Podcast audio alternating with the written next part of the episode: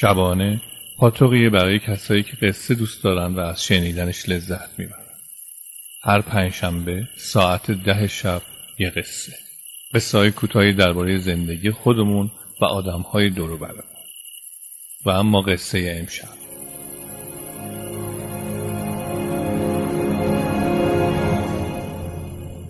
یاماها صد آبی متالی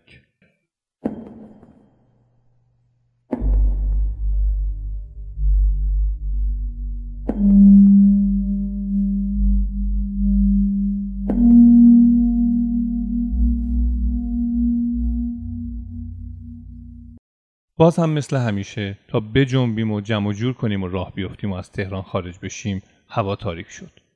یا آخر هفته پاییزی بود و پا داده بود و دلمون هم تنگ بود و شمال هم منتظرمون بود و دیگه زدیم به جاده. اون موقع هنوز جاده ها اینقدر شلوغ نبود. هر موقع دلت می‌خواست می‌تونستی راه بیفتی و بی درد سر شلوغی و ازدهام و معطلی خودت رو به شمال برسونی. خوشخوشک در حرکت بودیم. ترانه پخش می‌شد. عزیزانم شاد بودن و برای یک لحظه حس کردم که دیگه چی باید از زندگی خواست. خوشبختی همینه و من خوشبختم. تو همین حس و حال بودم که به نظرم رسید مشکلی وجود داره و فرمون ماشین داره سفت میشه. حد زدم ممکنه یکی از لاستیک ها پنچر شده باشه و وقتی پیاده شدم یکی از چرخهای جلو پنچر بود. حوالی رستم آباد بودیم و هوا تاریک شده بود. پسرهام هنوز کوچیک بودن و با اینکه ازشون کمکی نخواسته بودم تمام مدت در کنارم بودن و سعی کردن کمک کنم لاستیک رو عوض کردیم و راه افتادیم. حوالی ده شب بود و هنوز چند ساعتی باید راه می‌رفتیم و بهتر بود لاستیک پنچر رو درست می‌کردیم و با خیال راحت به مسیرمون ادامه می‌دادیم. جلوی یه قهوه خونه وایستادم و سراغ پنچرگیری رو گرفتم. قهوه چی گفت؟ یک کمی بعد از رستم آباد سمت راست یه پنچرگیری هست. گفتم به نظرت الان بازه؟ گفت اونجا همیشه بازه و صاحبش هیچ وقت جایی نمیره. خیالت راحت. درست می‌گفت. یک کمی بعد از رستم آباد چراغ یه مغازه روشن.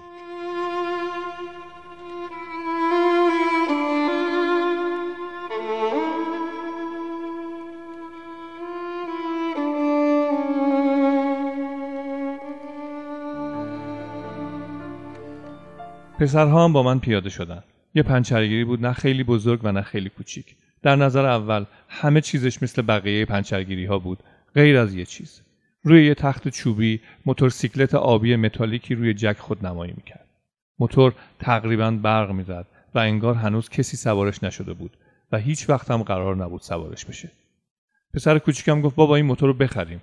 گفتم اگه همه پولمون رو هم بدیم به اضافه خونه و ماشینمون باز هم نمی‌تونیم این موتور رو بخریم. گفت چرا؟ ما که خیلی پول داریم. گفتم آخه فروشی نیستیم موتور. صاحب پنچرگیری با تبسم نگاهی به ما کرد و بعد به کارش مشغول شد. بچه ها برگشتن تو ماشین و من یک کمی میوه از تو ماشین آوردم و روی همون تختی که موتور روش بود نشستم و بهش به فرما زدم. بعد از چند بار تعارف اومد یه تیکه سیب برداشت و خواست برگرده. گفتم یکم بشین عجله ندارم. نگاهی کرد و سخت و کند نشست. یکم از موتورش پرسیدم و گفت این یاماها صد رو خودم همه چیزش رو ردیف کردم. گفتم فکر کنم این تمیزترین یاماها صد دنیاست. خیلی حوصله و سلیقه خرجش کردی. غلط نکنم خانومت بهش حسودی می‌کنه. تلخ و سنگین شد. هول شدم و ازش عذرخواهی کردم. و گفتم نمی‌دونم اگه حرف بدی زدم ببخش. گفت نه و همونجور که سرش پایین بود چشماش رو بست و سرش رو بین دوتا دستش گرفت و سخت و تلخ اشک ریخت. دلم ریش شد. نمی‌دونستم چیکار کنم. فقط نگاهش می‌کردم.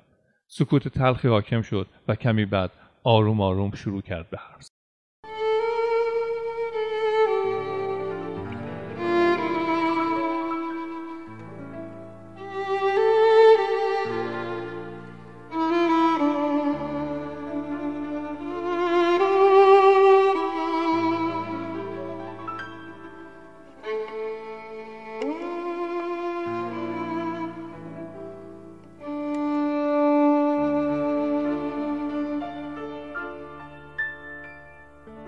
سلیمان خیلی کوچیک بود که یتیم شد و با سختی و رنج از بچگی کار کرد و تلاش تا برای خودش کسی بشه و شد. در یکی از روستاهای اطراف دختری رو می‌بینه و عاشقش میشه. خانواده دختر قبولش نمی‌کنن ولی ماهگل سلیمان را قبول می‌کنه و با سختی بسیار به هم می‌رسن. زندگی تیر و تار سلیمان به لطف حضور ماهگل روشن میشه. دیگه دست و دلش به کار نمی‌رفته. دلش می‌خواست همیشه در کنار هم باشن و ماهگل هر روز صبح با خنده و شوخی از خونه بیرونش می‌کرده و وقتی غروب برمیگشته با عشق به استقبالش میومده همه چیز زندگیم بود نور زندگیم بود. یه دختر و یه پسر برام آورد. دوستشون داشتم ولی عشق زندگی ماهگل بود. و با لبخند تلخی ادامه داد خودم رو خوشبختترین مرد عالم می‌دونستم. بت زده به حرفاش گوش می‌کردم و توان پلک زدن هم نداشتم. بی صدا اشک میریخت و تلخ و سنگین حرف می‌زد. یه روز صبح دیدم حالش خوب نیست. گفت یکم سردیم شده شاید. خوب میشم نگران نباش. و خوب نشد و جلوی چشمان پرپر شد و از دستم رفت. به یک ماه هم نکشید و معلومم نشد چرا. کمی مکس کرد و بعد رو به من کرد و گفت زندگی نباید بفهم خوشبختی. حسودیش میشه و بعد نابودت می‌کنه. خشکم زده بود و نمی‌تونستم حرف بزنم. با شنیدن واژه خوشبختی پشتم تیر کشید.